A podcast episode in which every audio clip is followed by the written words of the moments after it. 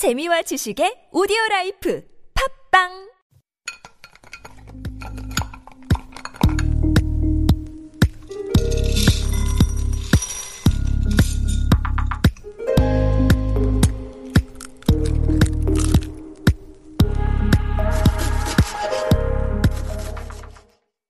Hello, hello. My name is Matthew Chung. Welcome back to Super Radio. This is Korean Delicacy on TBS EFM 101.3. I've been a chef now for over 12 years, cooking all around the world, and Korean Delicacy is all about the most delicious things to come out of Korea. So if you've been cooped up in your apartment for the past few weeks, maintaining that safe social distancing, there is a place to get away from it all and enjoy the spring weather as it begins to warm up. Look up. If you're in Seoul, chances are you're living in an apartment, and that apartment might have a roof you have access to. While Seoul might be scarce in backyards, a rooftop is the next best thing. If you're feeling antsy and are looking for a great meal in the fresh air, heading all the way upstairs might be your best bet. Because it's understandable to want to get out and mingle and live life as normal, but Unfortunately, we're living in different times. There is a new normal now. And if you go up to the rooftop, you get most of the benefits of being out, minus other people, I suppose. All right. So if you're looking to cook on your rooftop, that usually means building a fire. And step one is to make sure you're allowed to start a fire. Check with the landlord. And especially if other tenants use that rooftop, particularly for things like drying laundry, you're going to want to arrange a time with them so you're not smoking out their clothes. All right, so let's talk about what you need to build this fire. So there are three basic elements to building uh, like uh, a fire, whether that be a bonfire or something that you're going to do in a grill or a barbecue. And the, those three elements are tinder, kindling, and fuel. Now, tinder, the small thing that kind of creates that spark that leads to something bigger, i.e., you're going to want things that are very dry and easy to light. Think things like newspaper or dried pine needles. Um, one thing that you uh, that a lot of people will have either in their homes or something that they have easy access to is dryer lint.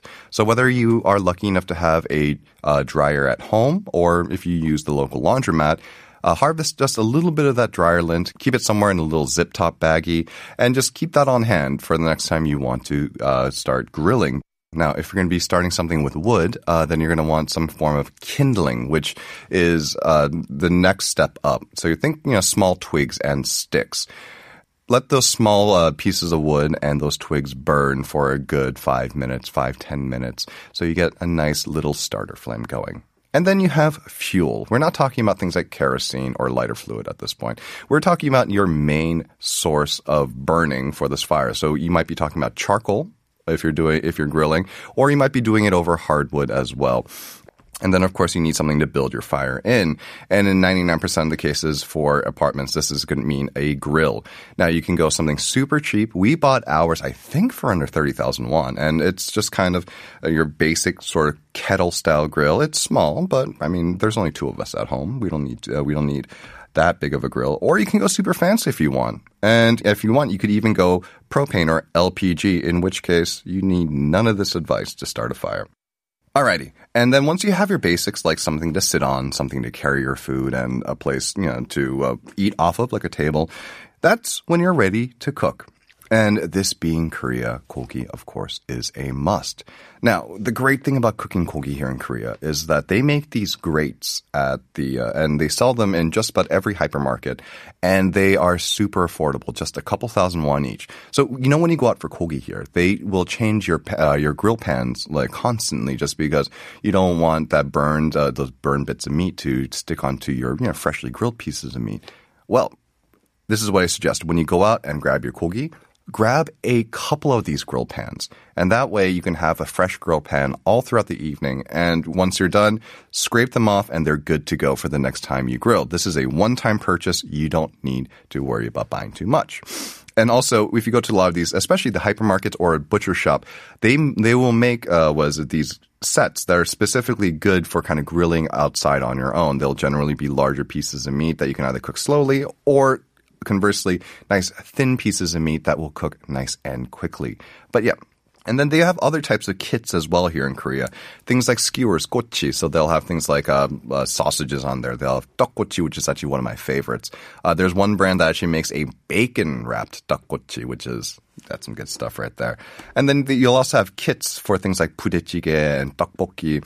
And what it is is that they come in these little aluminum uh, trays, and all you have to do is basically pop the lid off. And then, in the case of the skewers, toss them on the grill. In the case of these jigaes and jeongols, just take off the lid, pour in the sauce, maybe add a little bit of water. Very simple instructions there, and then just put it to a boil right on your open fire. And actually, it does make a difference because A, I mean, everyone loves eating outdoors, but B, that open fire is going to give you a little bit of extra smokiness that you're just not going to get indoors.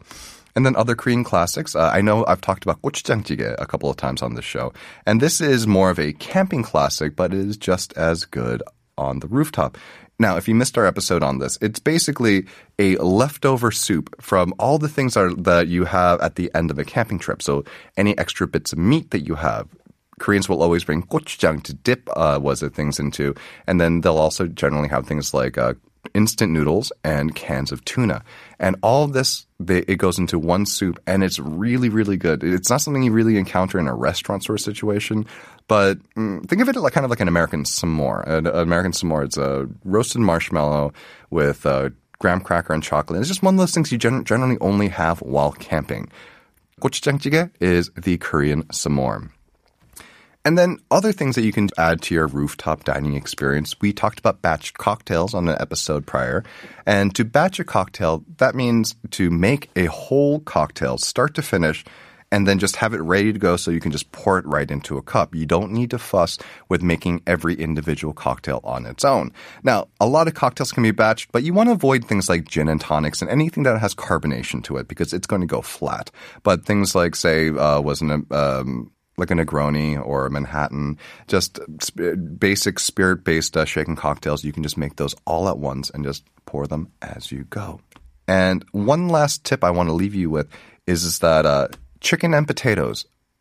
99% of the time when I visit someone else's barbecue, chicken, potatoes, burned on the outside, raw on the inside. There's a simple way to avoid this. Pre cook them.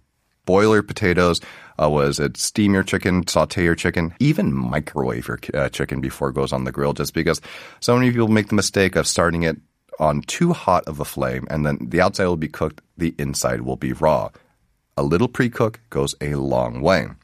Now, as the season continues, as it starts to get warmer, we'll have more and more tips for cooking outdoors. Hopefully, this coronavirus situation will make it so that you can enjoy it with some friends and family as well. But for now, thank you for listening to Korean Delicacy on Super Radio. Check out our Instagram at Super Radio 101.3, and please send any episode requests to superradio101.3 at gmail.com.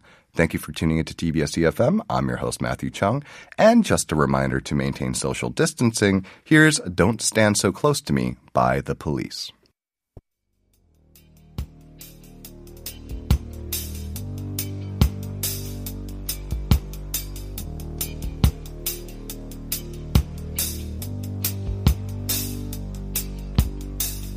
Young teacher, the subject of schoolgirl